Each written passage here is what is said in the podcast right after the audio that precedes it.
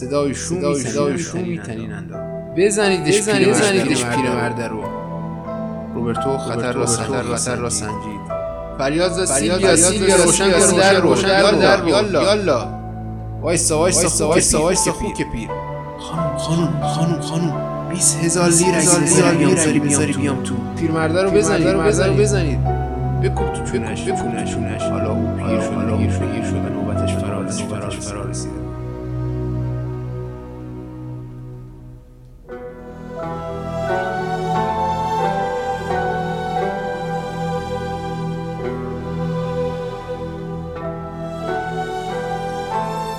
قصه شکارچیان سالمندان نوشته اینو بودزاتی.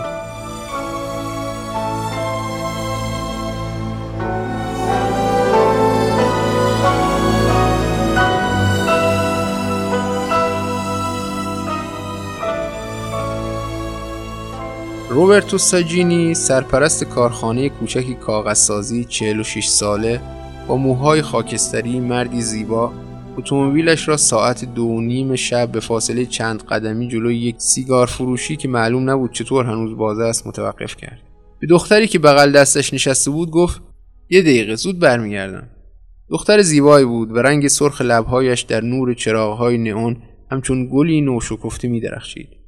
چند اتومبیل جلوی سیگار فروشی توقف کرده بودند و او مجبور شده بود کمی دورتر بیستد. یکی از شبهای ماه می با هوای ملایم و جانبخش بهاری بود. خیابانها همه خلوت. او وارد بار شد تا سیگار بخرد. به محض اینکه دوباره در آستانه در قرار گرفت و آماده رسیدن به اتومبیل می‌شد صدای شومی تنین انداخت. از خانه های مقابل بود یا از خیابانی جانبی یا مخلوقاتی نابکار از همان آسفالت سر برآورده بودند.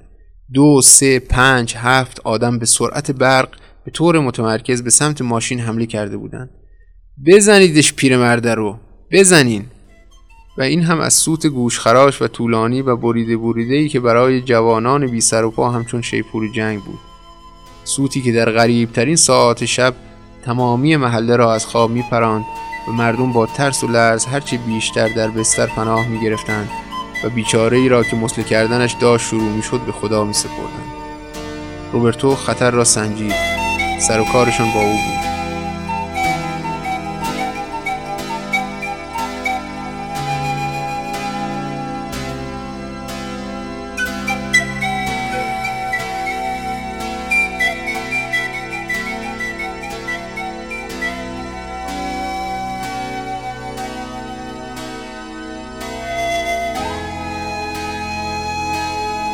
زمانی بود که مردان بالای چهل سال برای گردش در ساعات آخر شب خیلی احتیاط می‌کردند.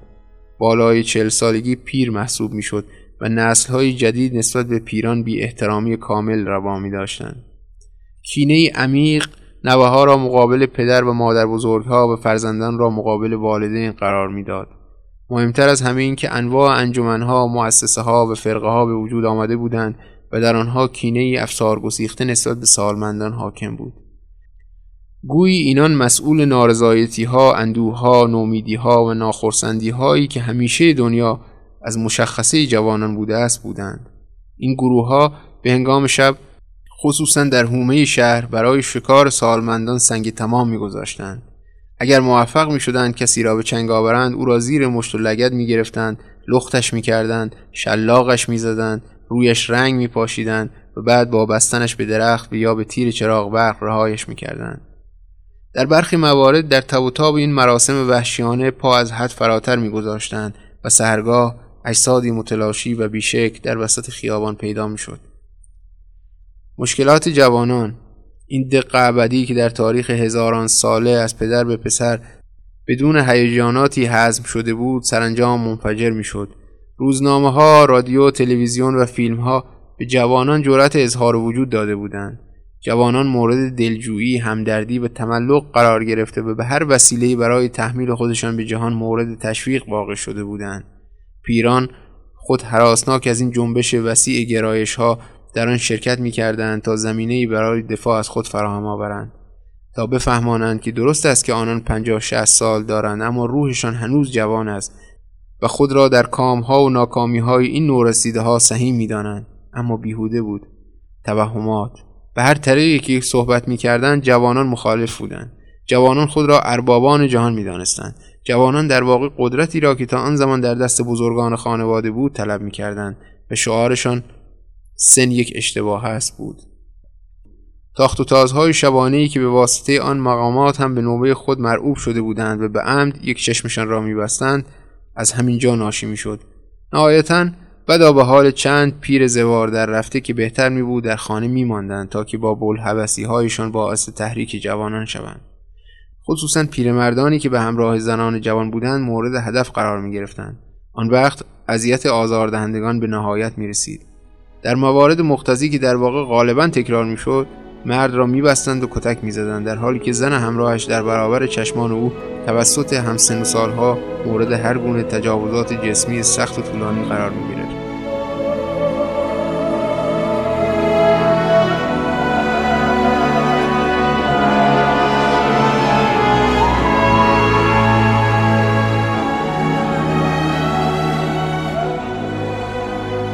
روبرتو ساجینی خطر را سنجید. به خود گفت من فرصت رسیدن به اتومبیل رو ندارم اما می‌تونم در بار پناه بگیرم. اون نامردا جرأت وارد شدن ندارن اما دختره فرصت خواهد داشت. فریاد زد سیلویا سیلویا روشن کنه در رو. یالا. دختر خوشبختانه فهمید.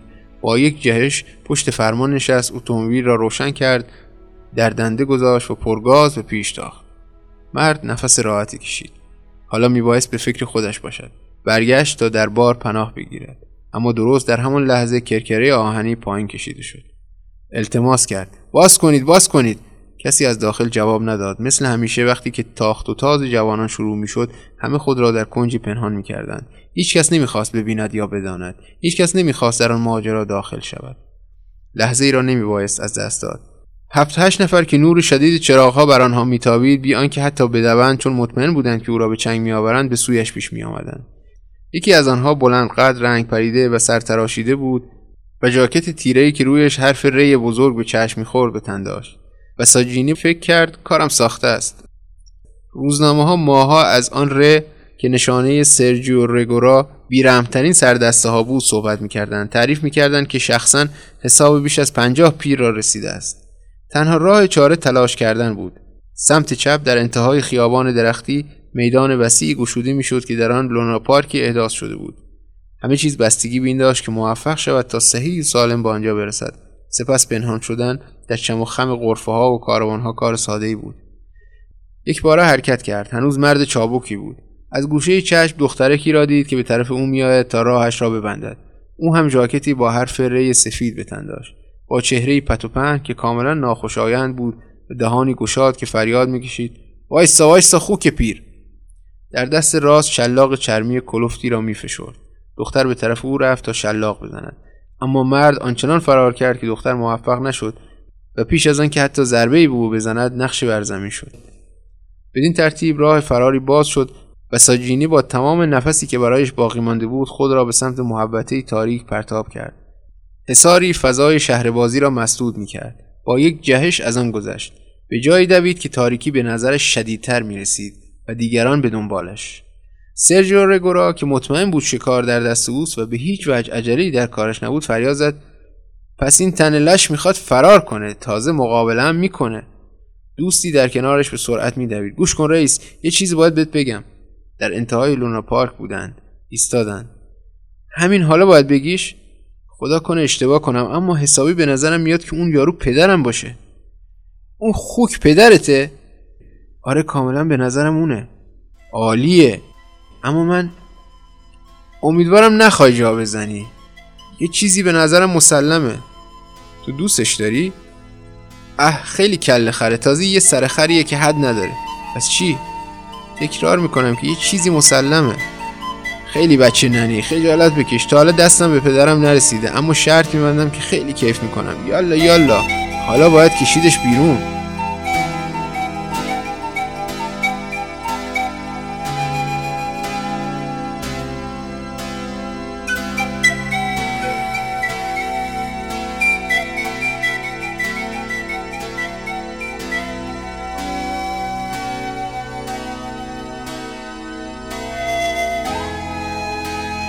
ساجینی که به خاطر دویدن نفس نفس می‌زد و قلبش به شدت میتپید پای خیمه بزرگی شاید سیرکی کوچک پناه گرفت و در تاریکی کامل سعی کرد زیر لبه های چادر پنهان شود.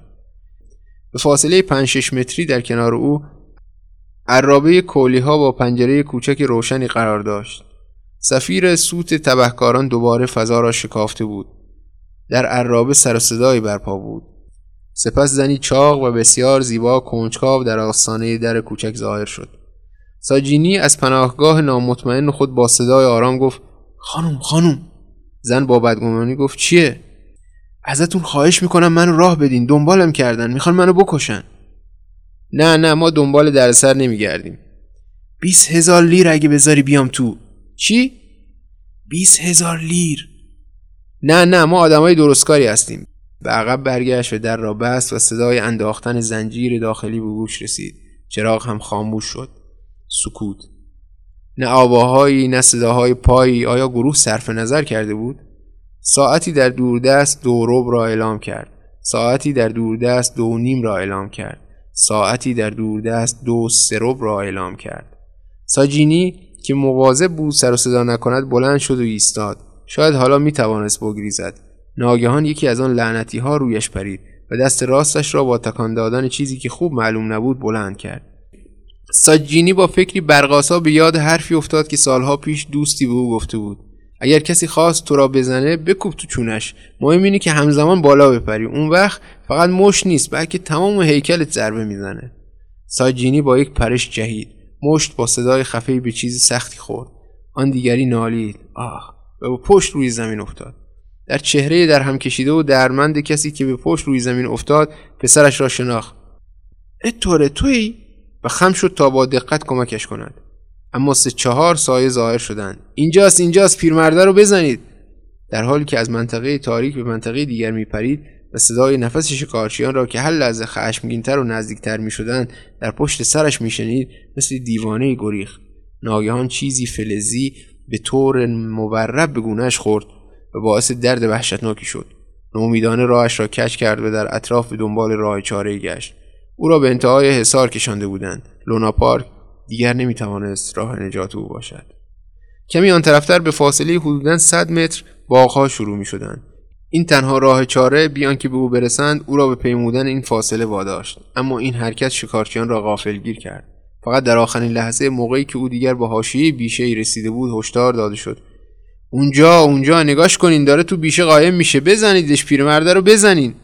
تغییر دوباره شروع شد. اگر می توانست تا دمدمه های صبح مقاومت کند شاید نجات مییافت. اما چند ساعت مانده بود. اینجا و آنجا ساعتها زمان را اعلام می‌کردند. اما او با دلهورهای که داشت اصلا قادر به شمردن ضربات نبود. به ته دره کوچکی می‌رفت.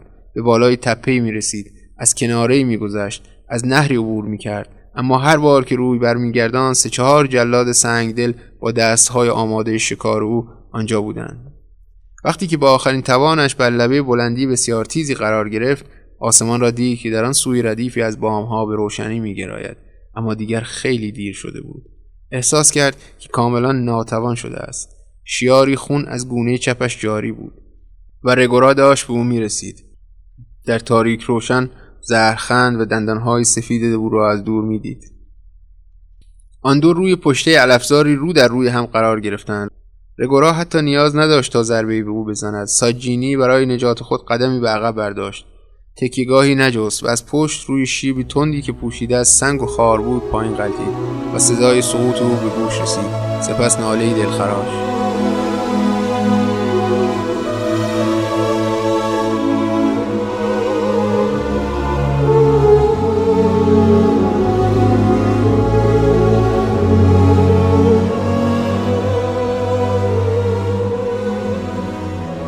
رگورا گفت جونش در نرفت اما اونطور که حقش بود حالش جا آمد. حالا بهتره بزنیم به چاک. خدا می‌دونه که پلیسا چقدر بد اخلاقن در حالی که شکار را با قهقهه شهر می‌دادند دست جمعی از آنجا رفتند. اما شکار چقدر طول کشیده بود؟ شکار هیچ پیرمردی این چنین پرزحمت نبود. آنها هم خسته بودند. اما خدا می‌دانست چرا این همه خسته شده بودند. گروه از هم جدا شد. رگورا همراه دختر به راه افتاد. به میدانی کاملا روشن رسید. دختر پرسید رو سر چیه؟ خود تو رو سر تو. به هم نزدیک شدند تا یکدیگر را با دقت ببینند خدای من این چه قیافه این سفیدی های رو موات چیه؟ تو هم همینطور. تو هم قیافه ترسناکی داری.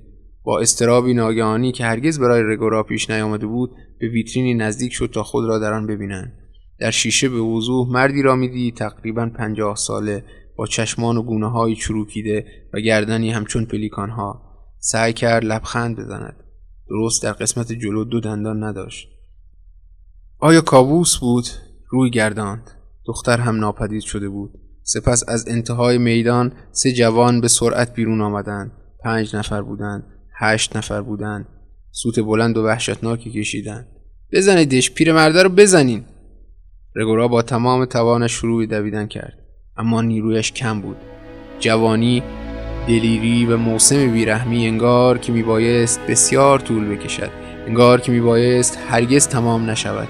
اما از بین رفتنش فقط به یک شب بند بود و حالا دیگر چیزی برای مصرف باقی نمانده بود. حالا او پیر شده بود و نوبتش فرا رسیده بود.